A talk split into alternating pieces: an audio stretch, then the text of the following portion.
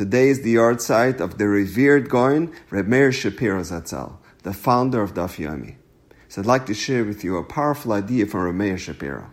In this week's parsha, Hashem promises Avram, "Secharcha harbe miyoid." I will give you great reward. And Avram replies, "Ma titanli, what are you giving me? Hein lo nisati zara. I'm childless. Who will inherit me? Who will carry on my legacy? All this reward is worthless to me. This will all go to waste." Hashem tells Avram, "Step outside and look up towards the sky and count the stars." Im lisparoisam can you even count all those stars? So will be your children. So how do we understand Hashem's cryptic response to Avram? Why didn't Hashem just tell Avram, you will have myriads of children? Why did Hashem present Avram with such an impossible task?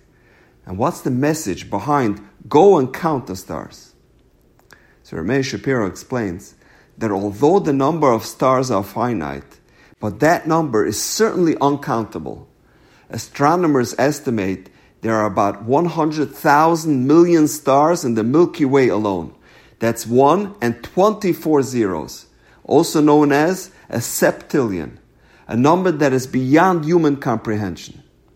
So if you tell any person, go out and count the stars, they won't even begin counting. They will rationalize, why start counting if I will never be able to finish the task? Not so Avram Avinu. Avram was well aware of this reality. However, when Hashem challenged him and he told him, go out and count the stars, what did he do? He didn't think twice. He got up, ran outside, looked up, and immediately began counting. And when Hashem saw Avram's determination and his persistence and his ability to disregard all the doubters and the cynics, Hashem told him, you know what? Your children will be exactly like you. They will display this same midah Klal Yisrael will forever be known for their tenacity and perseverance against all odds. However, like Avram, we need to get up, go outside, and take the first step. Where others saw restrictions and limitations, Avram saw opportunity. He displayed resilience and commitment. And that determination, that resolve, allowed him to succeed where others perceived certain failure.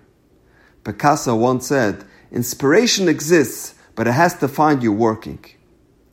Rameh Shapiro was once asked, What was your motivation? Who encouraged you to establish Daf Yomi? Rameh Shapiro said, I was inspired by an incident that happened when I was a little boy. Little Meir was a child prodigy. His parents hired a private Rebbe to come to his home to learn with him every day. He said, When I was a little boy, my family was forced to move several times from house to house. We also moved from city to city. The constant moving did not disturb my mother's equilibrium. Only one thing would bother her my bittul Torah while we were on the move. On one occasion, as we were again preparing to move, my mother had an idea. She contacted the Rebbe of the town to which we were moving, and she arranged that he would meet us by the entrance of the city. He would then be able to learn with me immediately when we arrived to the town. When we finally reached our destination, we searched and searched for him, but he was nowhere to be found. My mother sat down next to the wagon and she started to cry. I tried to calm her down by saying, Mommy, Mommy, why are you crying? We'll find him tomorrow. I'll start learning with him tomorrow. My mother answered me, Meiril, Meiril, you don't yet know the magnitude of Bittul Torah. You're too young to appreciate the gravity of not learning for even one day. She told me, this day will never come back. This day can never be redeemed. That incident inspired me to create a method where everyone will learn Torah every single day. The story is told that towards the end of his life, Rabbi Shapiro met the Chafetz Chaim. And the Chafetz Chaim told him, I'm envious of the reward that you will receive in Shemayim for instituting the Daf Yomi. He told him in the Olam Emes, a person receives much more schar for his limud Torah than any other mitzvah or anything that he accomplished in this world. Each Jew is honored in accordance with how much Torah he studied. And then the Chafetz Chaim said something incredible. Every Masechta in Shas has its own exclusive room in Shemaim, and only the people that have studied that Masechta are allowed access into that room. And inside that room, there's a chair reserved for that person with his name engraved onto that chair.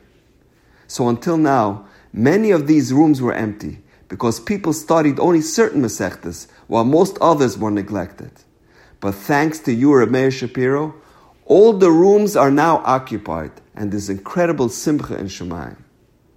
And if I might add, for all those women out there that encourage their husbands to go out and learn, we can understand the challenge that you face when he has to leave the house in the morning or in the evening to join his shiur.